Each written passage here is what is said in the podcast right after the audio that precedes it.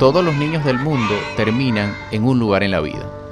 Mantener a tus hijos hasta la edad adulta en una sola pieza, física, emocional y espiritualmente, requiere de un papá o una mamá súper especial, una exactamente como usted, quien le ama con todo el corazón y sueña verle estar en lo más alto de la cúspide. Mi nombre es Jesús Núñez y hoy hablaré acerca del poder de una visión. Así que te invito a que te quedes conmigo. Tengo algo valioso que quiero compartir. Para mí, la visión es fe. Es cerrar los ojos y mirar una imagen clara del futuro, acompañada de una convicción o una necesidad de ir tras ella. La visión es el combustible indispensable en un forjador de éxito, porque la visión produce pasión, la pasión produce entusiasmo, el entusiasmo te provee poder y el poder te permite avanzar sin importar las circunstancias que sean.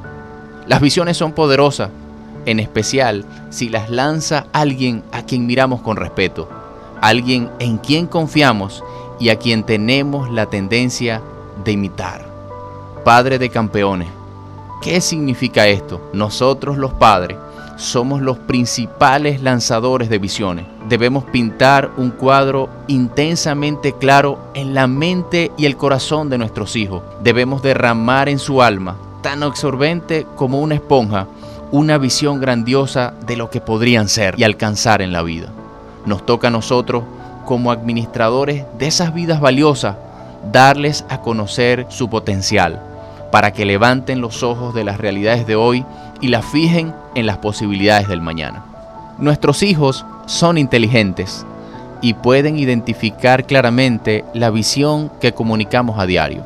Así que aprovecha el poder de tus palabras y siembra semillas que alimenten sus sueños.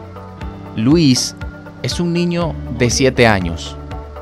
Es miembro de nuestro equipo de fútbol, un jugador increíble, con cualidades extraordinarias, un delantero fantástico que en la mayoría de los juegos termina haciendo goles, un excelente jugador.